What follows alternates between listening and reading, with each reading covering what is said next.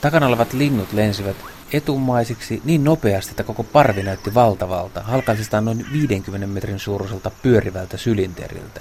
Sen sisus oli täynnä lentäviä lehtiä ja ruohoa. Ääni oli korvia huumaava ja näkö sai katsojan pyörälle päästään. Ennen vuotta 1840 muuttokyyhkyjä arvioitiin olevan 5-10 miljardia yksilöä. Eli jokseenkin saman verran kuin on tämänhetkinen maapallon ihmispopulaation koko. Muuttokyyhkyn pesimäyhdyskunnat täyttivät joskus jopa peninkulmaiset tammi- ja pyökkimetsät, ja puut notkuivat lintujen painosta. Muuttokyyhkyn sanotaan olleen maailman runsain lintulaji vielä muutama sata vuotta sitten. Kirjallisuudessa esityt numerotiedot näyttävät aivan uskomattomilta. Niin uskomattomilta, että ne olisi itse asiassa aika helppo selittää Münchhausenin tarinoiksi, elleivät tietolähteet kuitenkin sattuisi olemaan aikansa parhaita lintutieteilijöitä ja erilaisia arvioita vilisee. No se ei tietysti ole ihme, varmaan tällaisia lintumääriä on vaikea laskea. Vaan jos olivat lintumäärät huikeat, niin niin olivat pyyntimäärätkin. Eräs ammattipyytäjä väitti ampuneensa yli 10 000 kyyhkyä päivässä. Vuonna 1787 yksi ainoa kauppias käsitteli kolme miljoonaa lintua yhden vuoden kuluessa – Eräs metsästäjä väitti onnistuneensa muutaman kerran ampumaan 70 kyyhkystä yhdellä laukauksella, kun oikein tiheä parvi kohdalle osui. Ja Michiganin osavaltiossa pyydettiin jonain vuonna miljardi lintua. Lintuja saalistettiin tuhoeläimenä kilpailuhengessä ja ruuaksi. Esimerkiksi kyyhkypiiras oli siihen aikaan suosittu ruokalaji. Myös lihavat pesäpoikaset olivat kuulemma hyviä ja niiden saamiseksi polttaa täräytettiin toisinaan kokonaisia metsiä.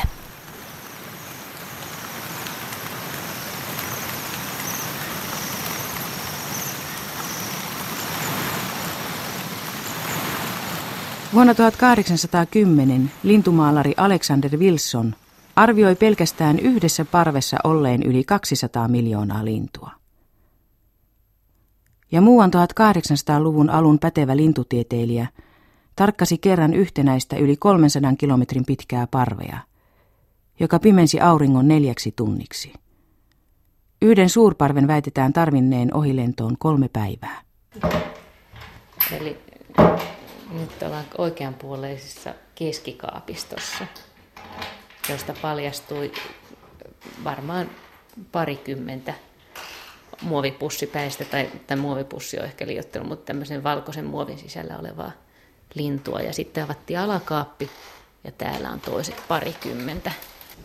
Nuo 1800-luvun ja 1900-luvun alun etiketit ovat aika, Joo, ne on, ne on, aika ne juhlavia. On, juhlavia, ne, ne on reunustettu hienolla kuvioinnilla. Ja sitten täällä on, on sitten tekstattu tos, tosi kunnon kalligrafillisella tiilillä. Siinä on nimenomaan tieteellinen nimi. Nimenomaan, kyllä. Ja tässä nyt, kun otetaan tämä muuttokyyhky kyyhky esille, niin tässä lukee Ectopistes migratorius.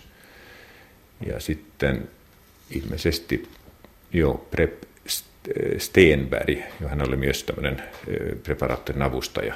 Tässä lukee America Bor, ja se on siis America Borealis, eli Pohjois-Amerikka, ja Pär Schaufus, tämä PR, tässä tapauksessa tarkoittaa, että Schaufussin kautta saatu. Ja Schaufus oli tämmöinen äh, dealeri, tämmöinen luontokappaleiden äh, välittäjä. Mutta tässä ei ole ollenkaan vuosilukua. Ja tässä ei ole vuosilukua. Se on ihan totta.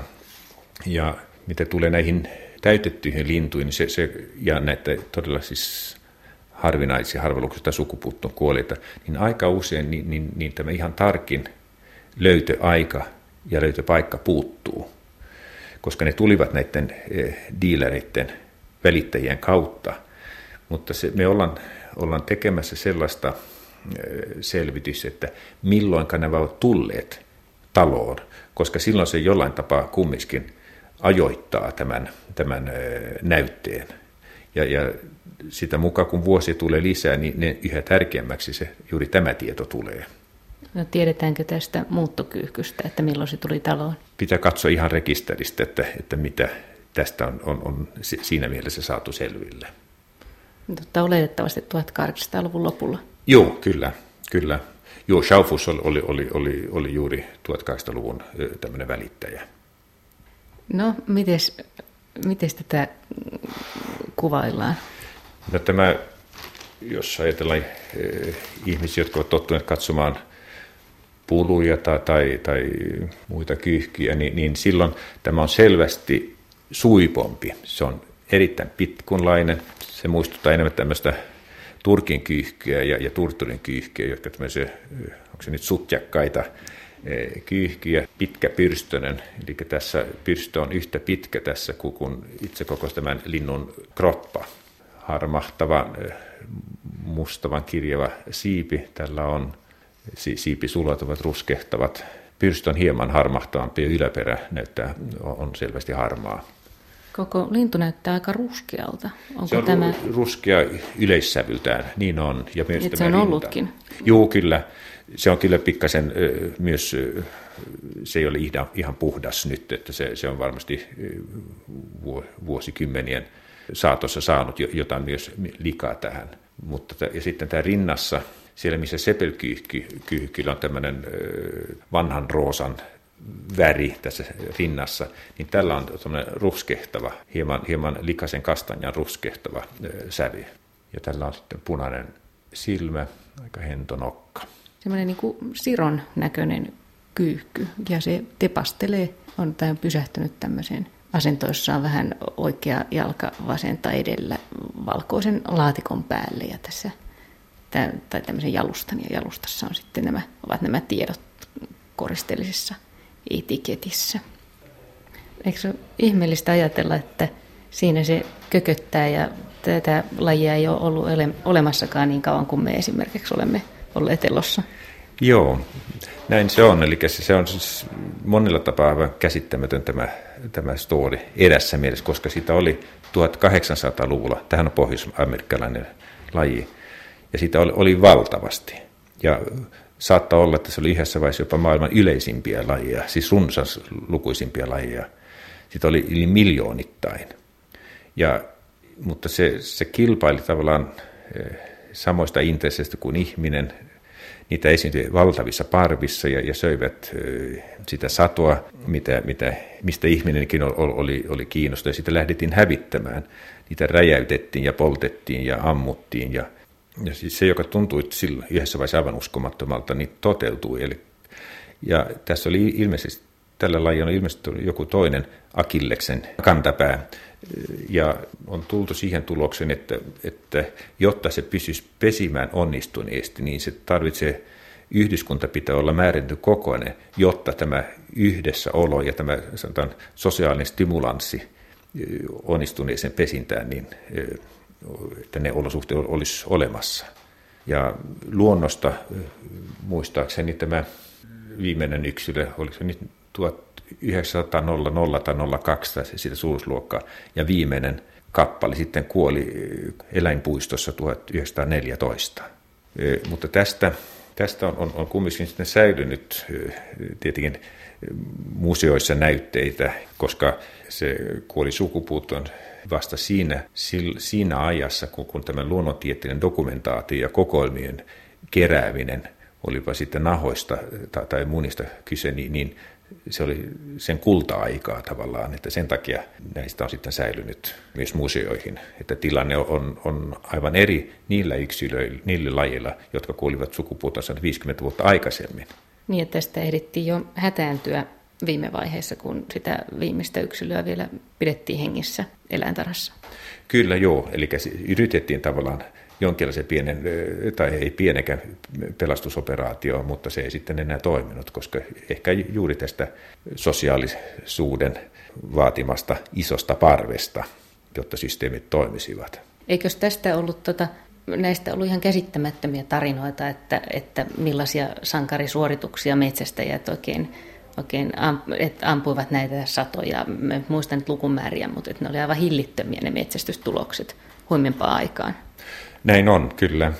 Joo, ja myös nämä, nämä parvet, parvien suuruus, niin, niin kun lukee niitä selostuksia, että parvi alkoi aamupäivällä ja loppui vasta iltapäivällä ja oli, oli jatkuvaa menoa, niin silloin on yritetty kyllä laskea, että kalkyloida, että montako niitä sitten olisi. Ja silloin puhutaan siis miljooneista linnuista, että kyllä tietenkin kun sellainen parvi, sellaiset parvet laskeutuvat, ei, ei se ihan jäljettä jää.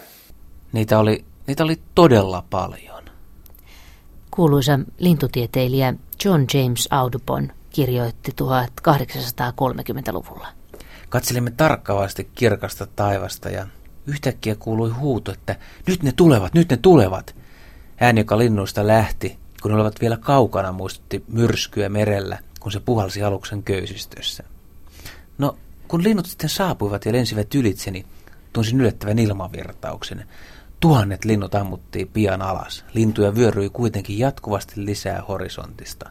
Oli täysin mahdotonta puhua tai edes huutaa lähimpänä seisoville miehille. Jopa aseiden äänet kuuluvat hyvin harvoin ja tajusin laukaukset vain siitä, että aseita ladattiin uudelleen. Viimeinen luonnonvarainen muuttokyyhky surmattiin Ohiossa 24. maaliskuuta 1900. Martha, lajinsa viimeinen, kuoli Cincinnatin eläintarhassa ensimmäinen syyskuuta 1914. Ja niin sinne siis tosiaan kävi. 1900-luvun alkuvuosina luvattiin jo palkkioita elävien muuttokyyhkyjen ja pesien löytäjille, mutta yhtään pesää ei enää löytynyt. Kunnes vuonna 1910 jäljellä oli vain viimeinen muuttokyyhky Martta Sinsinnatin eläintarhassa. Siitä tuli jonkinlainen kuuluisuus, koska siinä vaiheessa voiti jo melko varmasti arvella, että se oli varmaankin lajinsa viimeinen yksilö. Sen väitettiin olleen kuollessaan 29-vuotias, mutta totuudesta ei tiedä kukaan. Martan viime tunteihinkin liittyy paljon mystiikkaa. Sen on esimerkiksi väitetty kuolleen lintuharrastajien silmien edessä, mutta tosiasiassa se ilmeisesti kuolla kupsahti itsekseen ylhäisessä yksinäisyydessä vähän sen jälkeen, kun hoitaja oli viimeksi käynyt sitä katsomassa. Kun näkee linnun liitävän metsikössä, niin voi ajatella, että se liikkuu melkein kuin ajatus. Jos yrittää nähdä sen uudestaan, silmät etsivät vain turhaa. Se on jo kadonnut.